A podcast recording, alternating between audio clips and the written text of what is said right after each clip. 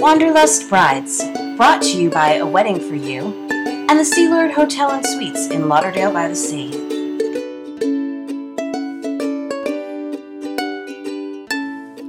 Hi there, and welcome to the next edition of Wanderlust Brides, presented to you by A Wedding for You and Sea Lord Hotel and Suites in Lauderdale-by-the-Sea, Florida.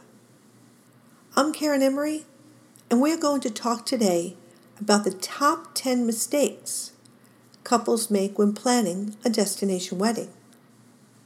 So basically, there are several reasons for having a destination wedding. The first one's to do something a little different and not get married at home as everyone else has. The second reason is usually finances. It is less expensive, well, most of the time I should say, to get married away, so you don't have to invite everyone, to a wedding when all you really want is something small and sweet. The third main reason is geography.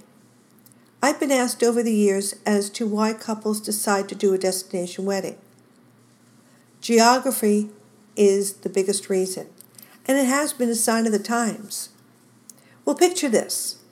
A bride grew up in Boston. The groom grew up in Houston. And now they're attending the University of Chicago. They meet, fall in love. They graduate and then get jobs in Nashville, Tennessee, and establish a life there together. So tell me, where do they get married? Lots of people are going to have to travel somewhere. Therefore, the destination wedding, where everyone has to travel, is now the best option. So here we are. The destination wedding option is in play. And whether you've decided to fly to a location or cruise to your location, there are things that you have to consider. And I'm here today to give you the top 10 mistakes couples make when doing a destination wedding. So, number 10. I want to get the same look with my hair for the wedding as I can get at home. Well, chances are it's not going to happen exactly like that, but I'm going to start with the final touches for the wedding and talk about what you can do. The bride's hair and makeup and bridal party. Well, when you're getting married at home after you've purchased your dress and your headpiece, most brides are now trying to decide how they're going to wear their hair. In many situations, this can be an easy decision.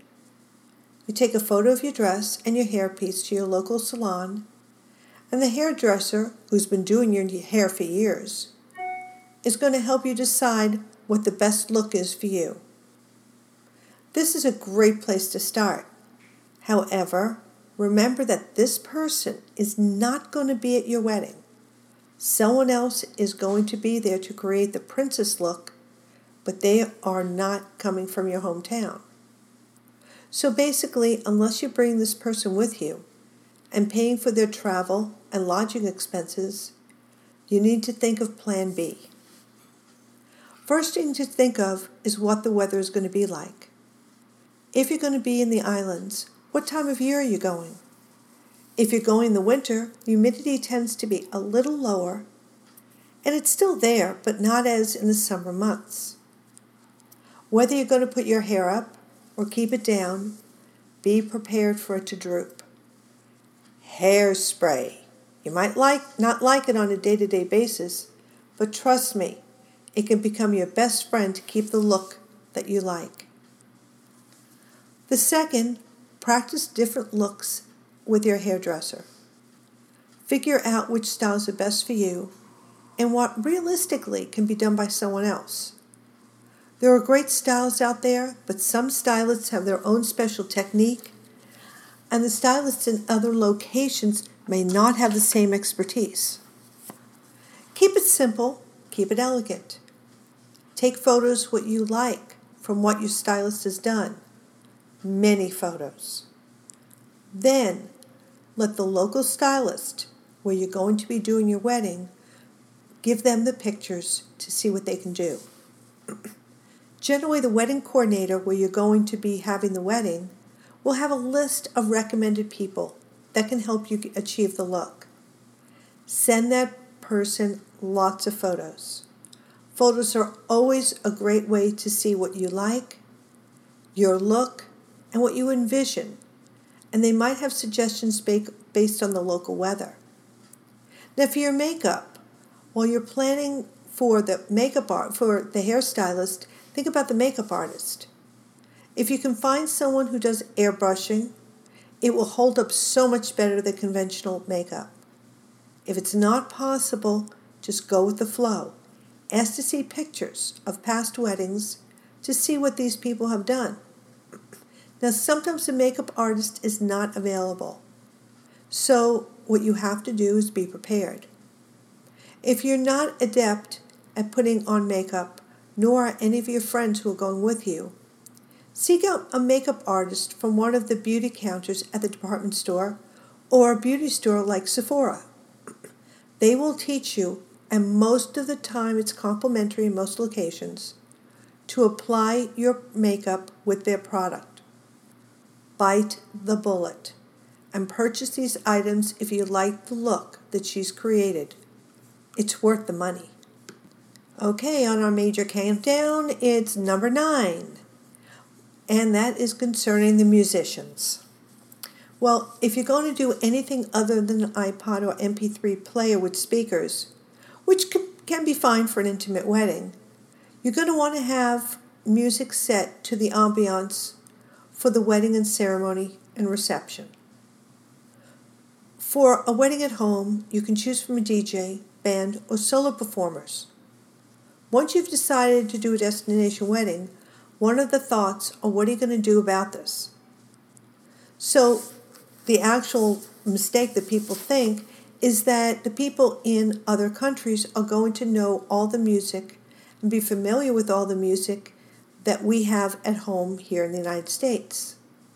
So the number nine, don't expect the entertainers in other countries to know all the music that you listen to, or that the DJs will have that music in their library. There are times that you do want local flair at your wedding. For example, when I coordinate weddings in Cozumel, if it's within the budget, I always recommend a mariachi band for the ceremony. It's an incredible experience when the band, in fabulous costumes, play their music as the wedding party comes down the aisle, and then when the bride walks in, the band lines the aisle and plays as the bride walks past them and then follows her down the aisle until she reaches the altar. There are so many musicians that will cater to U.S. clientele, but most don't unless you're willing to pay a premium. So what are your options? Well, again, it's talk to your wedding coordinator. Again, she will be able to give you a list of entertainment that will be available and the prices. So if you'd like to blend the culture of the island and your favorite genre, you can also create a playlist on an MP3 player and bring your choice of music with you. Okay, so now we come up with number 8. Now, flowers have always been one of the most beautiful things in creative parts of a wedding.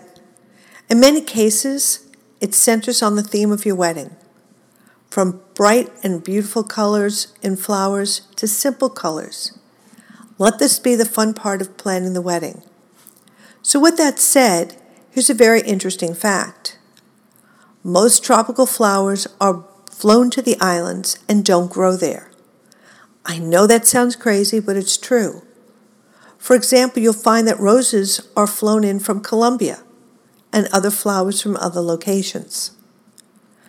I know that you've probably had your heart set on a bouquet that you saw on Pinterest or somewhere else on the internet, but generally, most will not be indigenous to those islands. So here are some suggestions. Find out what flowers are readily available. Even though a lot of flowers will be flown to location, certain flowers could be cost prohibitive. For example, gardenia and some other delicate flowers. Those will never be available. They're too delicate. At certain times of the year, peonies might not be available, and if they are, this could cost way too much to consider. So see what's available based on the time of year. So we're back to what to do. Again, I'm very big on photos. Send photos of what you like to the coordinator or the florist on the island, and ask what's available at that time of year when you're getting married. They will tell you what's possible and what is not, and then let them make a suggestion of how to get the look that you want with other flowers that are available. Another idea is to have the bouquet made up in silk. I have an amazing silk designer whose flowers are so incredible that you really can't tell the difference whether they're real or not. Having your flowers made at home ensures two things. They are exactly what you want, and number two, you can keep them and use them for an arrangement in your home after the wedding. Have an open mind. Keep your style, but be flexible with what you have to work with and what is available for you. So now I come to number 7. And my number 7 mistake that couples make is thinking that their wedding ceremony would be the same wording and ambiance as they would have at home in their house of worship or officiated from someone from their hometown. Well, while the dress, the flowers, and the venue and the entertainment are essential to fulfill your beautiful destination wedding, don't forget that the ceremony will unite you for your new life together. This is something so timeless as the bride and the groom reciting their wedding vows to each other and promising their love and future with each other. If having a religious ceremony is important to you, please remember that not all religions are represented in other locations. If you're Christian, then you will most likely be able to be referred to a few ministers who will conduct a beautiful ceremony.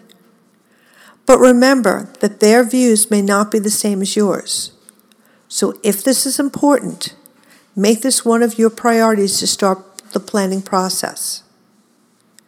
While there are Catholic churches in most locations, you would still need to comply with the local church law and law of the church in your hometown. So if you wish to have a Catholic priest officiate your ceremony, then the ceremony would have to take place within the walls of the church, and you would most likely have to take a premarital class in your home parish first. There are other religions that are not as widespread throughout the islands, such as Judaism, Buddhism, Hindu. Some islands do have representation of these religions, but in most cases, a layperson conducts the weekly service, as there are generally no clergy on the islands to do so. One other major consideration as to where to do an LGBT couple wedding, and it's going to be based on the local acceptance of such a union.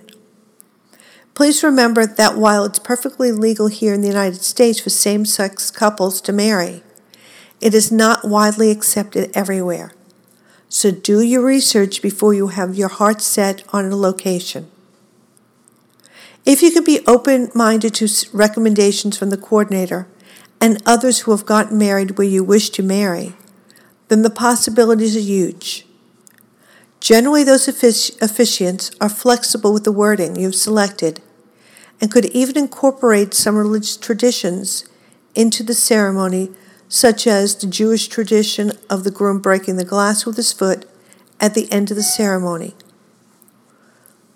Talk to the coordinator and talk to a few ministers if possible. So here's number 6.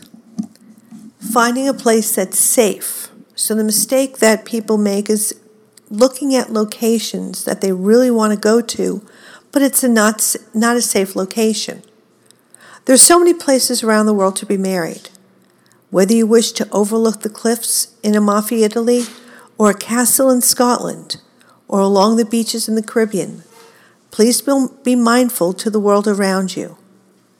Unfortunately, there are terrible things happening every day in the world. Most places are safe and generally free from harm. But if you're choosing to do an adventure, a little bit off the beaten path, please check with the State Department to see if there are any warnings for this area. You definitely do not want to start your life's adventure with an unwelcome one. So 5, do not overdress. So here it is, the moment that you've dreamt of for your whole life.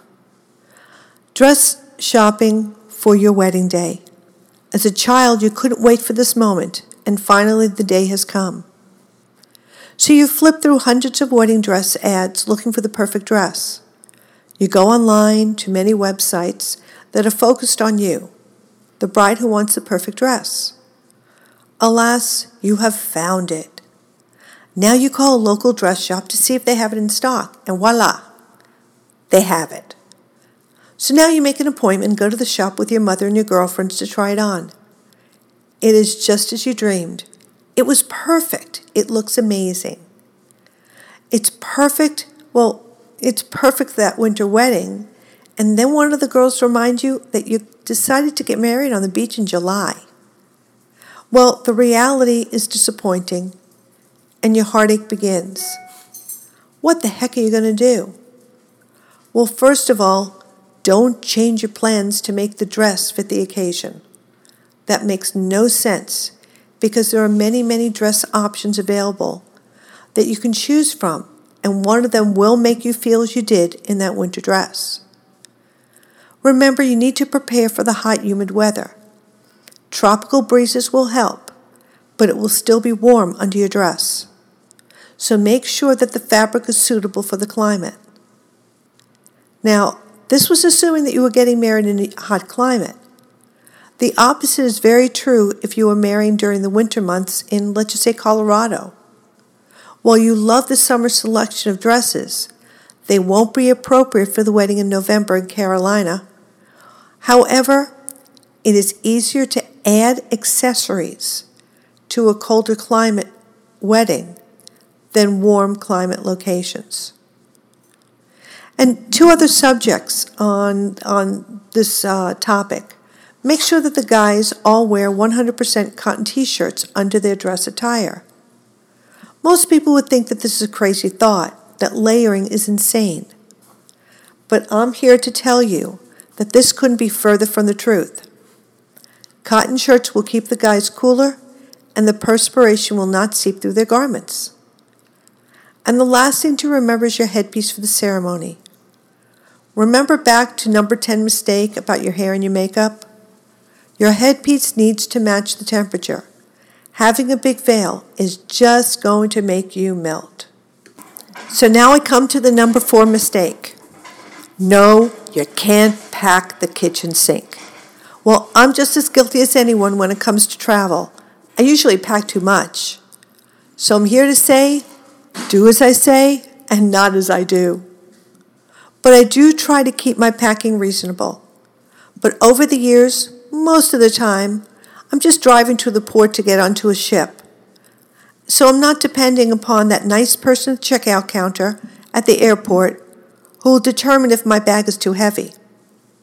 The cruise lines do not tell you how many pieces of luggage to take or how heavy the suitcases can be. They figure that you're going to be reasonable. Well, for me, reasonable is having just one of the suitcases that's just for shoes. Okay, not all the shoes in the suitcase are mine. I do leave some for family. So the key here is organization. We always say that an organized bride is a happy bride. You need to know where everything is before you leave home. One of the best options I can suggest is to have a separate piece of luggage that's just for the wedding items. That means your undergarments, your shoes, accessories, things for the ceremony, jewelry, but not the valuable jewelry that you're going to be in your carry-on luggage, and your headpieces. If you can keep these things together, they will make everything much easier to find rather than frantically looking around and through every suitcase to find one item. Oh, and I would also put the wedding makeup in there as well. Okay, so now this brings me to number 3 mistake. Do it yourself. Well, I cannot stress enough the importance of having a wedding coordinator and a travel agent to assist you with the process. The last thing you want to do is be in the middle of people deciding on their travel plans. What a nightmare and overly stressful time that will make. You already have the anxiety of having a wedding destination. Do not be the travel agent as well. Just be the bride. There are many travel agents out there who work with group travel. In our office at A Wedding for You, the majority of our travel work is with groups. So when you're looking for someone to do the group travel, please ask around and ask for referrals. There's nothing worse than someone else doing your group reservation and they haven't done one group prior to yours. It doesn't matter if they're friends of the family or if they're doing you a favor. In the long run, experience is the key to making it happen, run smoothly. Well, that holds double true for the wedding coordinator. Experience is the key. There are 2 different coordinators that I'm going to mention. If you're flying and staying at the hotel property and having the wedding there, you'll be talking to the on-site coordinator. She's going to be the one to set things up, and in most circumstances, she's going to be the one to refer you to vendors that will be necessary to make your wedding a success. The other coordinator is someone who works with many locations, such as our office at A Wedding for You. These coordinators have knowledge for many locations and contacts for the wedding. The one thing that you need to question is whether you have personally been to your location, if they have personally been to the location where you want to get married. If not, has anybody else in the office? It's hard to coordinate a wedding with someone who's never been there. You know the expression, been there, done that, and I have the t-shirt. The one other thing that's a misconception is that the wedding coordinator is going to cost you more money than if you were to do it yourself.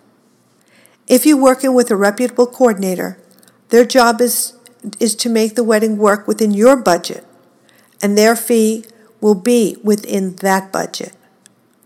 A coordinator is not going to cost you more and will probably save you money in the long run. Also, remember that unlike a local wedding where you need to contract a DJ or photographer at least a year in advance, most destination wedding coordinators have vendors that are at their beck and call. This is for your benefit, so relax. And don't forget to have a budget. Everyone has one, even Donald Trump. Whether it's $5,000 or $50,000, there's always a budget, and don't hesitate to mention it up front to any coordinator. They need to know from the beginning what you think you have to spend. It can always be tweaked, but they really need a starting point. So now we've gotten to number 2. When you're considering where to go for your destination wedding, you do want to invite family and friends rather than eloping. Remember that to travel to the location, it has to be easy for everyone from everywhere. So make it easy for people. Don't make it a difficult situation. In addition, the costs to get from one place to another are going to be different as well. For example, if you're flying from New York to Florida, generally you can get flights for about $250 to $300 round trip, depending upon the time of year. Flying from LA to Florida is going to be more expensive. And then flights from airports that are not in the major markets are going to be even more expensive. The reason for this is there are fewer routes provided by the airlines and multiple connections that you have to take to get to where you want to go. If you have someone, for example, living in Des Moines and they're flying to Fort Lauderdale, they might have to take a flight that makes a couple of stops. Each stop increases the cost because of taxes. Each airport charges taxes, and it all adds up. So make the location affordable for the important people who must be there.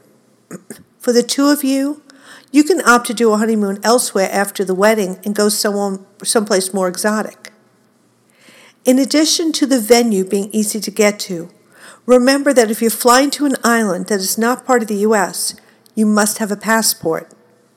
This is a direct result from the Western Hemisphere Travel Initiative. It says that in order to fly to a non-U.S. location, you must have a passport. By the same token, you must have a passport if you're coming from that location if there's an emergency.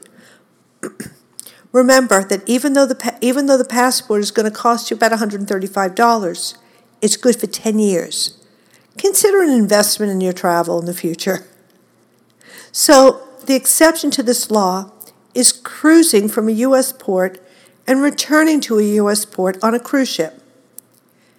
With this possibility, you can board the ship in Miami and choose from many locations along the way to do the wedding.